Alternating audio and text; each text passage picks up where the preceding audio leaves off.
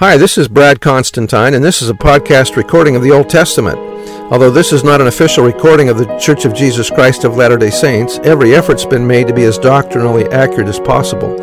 I'll be using for the text the Joseph Smith translation of the Old Testament, along with many commentaries from general authorities of the Church, BYU professors, Bible scholars, and others.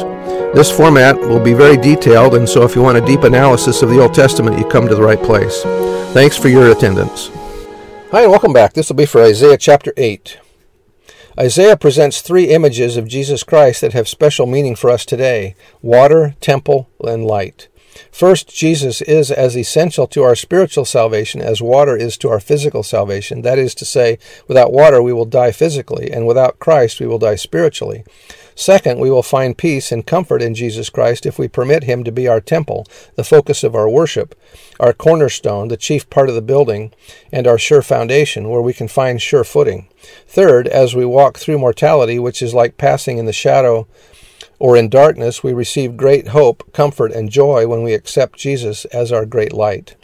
That was uh, understanding Isaiah. Verse 1 Moreover, the word of the Lord said unto me, Take thee a great roll, and write in it with a man's pen concerning Mahashur, Maher Shalaz Hashbaz. And that, and that means to speed, spoil, hasten, plunder. Israel will be destroyed quickly. And I took unto me faithful witnesses to record Uriah the priest and Zechariah the son of Jeberechiah. And I went unto the prophetess, similar to the Virgin Mary, and she conceived and bare a son. Then said the Lord to me, Call his name Maher Shalal Hashbaz. He is a type of Christ. The name means swift is the booty, speedy is the prey. Verse 4 For behold, the child shall not have knowledge to cry, My father and my mother. In other words, about two or three years. In other words, about the time a child begins to speak. Before the riches of Damascus and the spoil of Samaria shall be taken away before the king of Assyria. This prophecy means that before two or three years the invasion of Assyria will occur. Verse 5 The Lord spake also again unto me, saying, Isaiah is talking about two types of water the soft, rolling waters of Shiloh located near the Temple Mount of Jerusalem, and the waters of the Euphrates, a, great river that often floods out of control. The waters of Shiloah are controlled and inviting, whereas the Euphrates is dangerous and destructive. The waters of Shiloah bring life to those who drink them. The Euphrates brings death to those who are swept away in its flood. Isaiah's images of the two waters are symbolic. The former represents Jesus, the King of heaven, who is likened to the waters of life. The latter is the King of Assyria, who leads his great destructive armies and cover the earth like a flood and destroy the inhabitants thereof. Again, that was understanding Isaiah. Verse 6 For as much as this people refuseth the waters of Shiloah, he to whom it belongs, that go softly and rejoice in Rezin, or king of Syria, and Remaliah's son, Pekah, king of Israel. Now therefore, behold, the Lord bringeth up upon them the waters of the river Euphrates, strong and many, even the king of Assyria, and all his glory, and he shall come up over all his channels, and go over all his banks.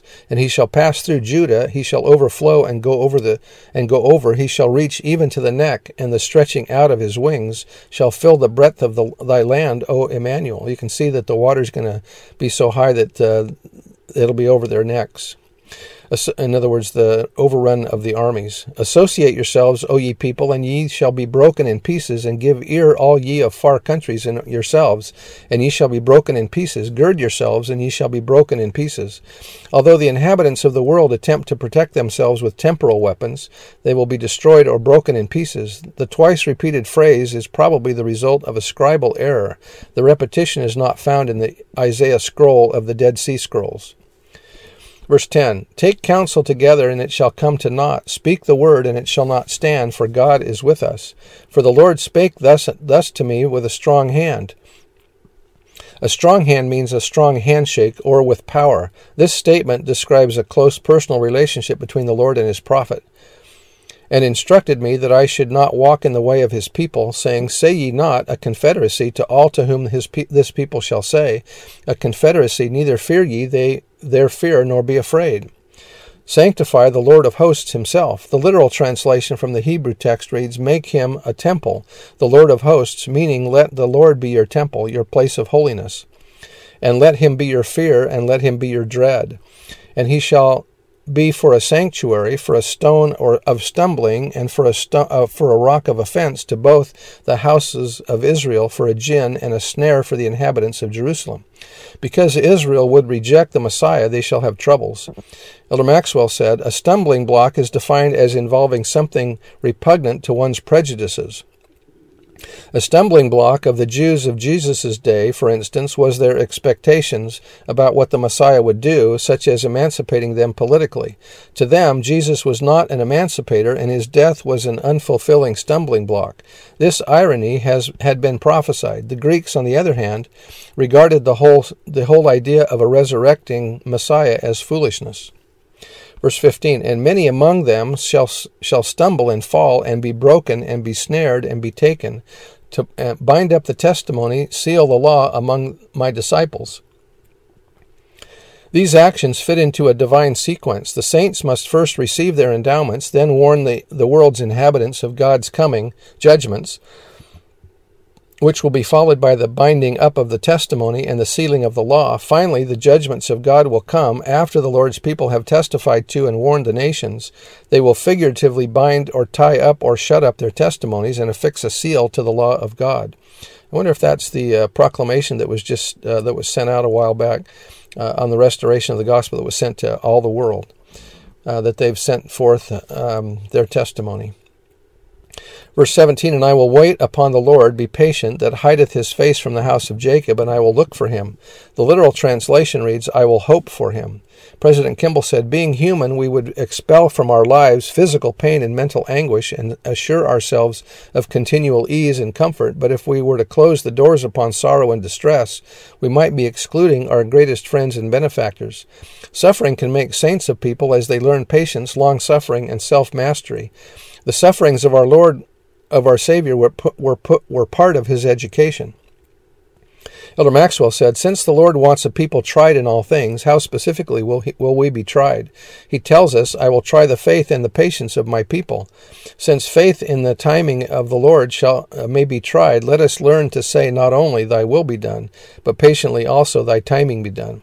Verse 18 Behold, I and the children whom the Lord hath given me are for signs and for wonders in Israel from the Lord of hosts, which dwelleth in Mount Zion. Isaiah and his family are the signs to Israel. Israel will be destroyed, but later will be restored. Verse 19 And when they shall say unto you, Seek unto them that have familiar spirits, and unto wizards that peep or whisper and mutter, should not a people seek unto their God for the living to hear from the dead? Orson F. Whitney said, To those in quest of spiritual light, this word of counsel seek it only in the Lord's appointed way. Follow the advice of the Apostle James and the example of Joseph the prophet. Never go upon the devil's ground. Keep away from all deceptive influence. One may believe in hypno- hypnotism without being a hypnotist, without surrendering one's will to the will of the person exercising that power, a very dangerous power when wielded by an unprincipled possessor. In like manner, one may believe spiritualism real without becoming a spiritualist, without attending seances, without consulting mediums, without putting trust in planchettes, Ouija boards, automatic pencils, false impersonations, or in any way encouraging the advances of designing spirits who thus gain an ascendancy over their victims, leading them into mazes of delusion and often into depths of despair. Go not after them, and if they come to you, put them to the test. Try the spirits. If they speak not according to revealed truth, if they conform not to divine standards, it is because there is no light in them. Verse 20 To the law and to the testimony, and if they speak not according to this word, it is because there is no light in them. The Spirit of the Lord was withdrawn from them. And they shall pass through it hardly bested, or situated, or other words, poorly situated, or homeless and hungry, and it shall come to pass that when they shall be hungry, they shall fret themselves, and curse their king and their God, and look upward. And they shall look unto the earth, and behold trouble, and darkness, dimness of anguish, and shall be driven to darkness. Uh, so that's the end of the chapter, and we'll see you next time. Bye.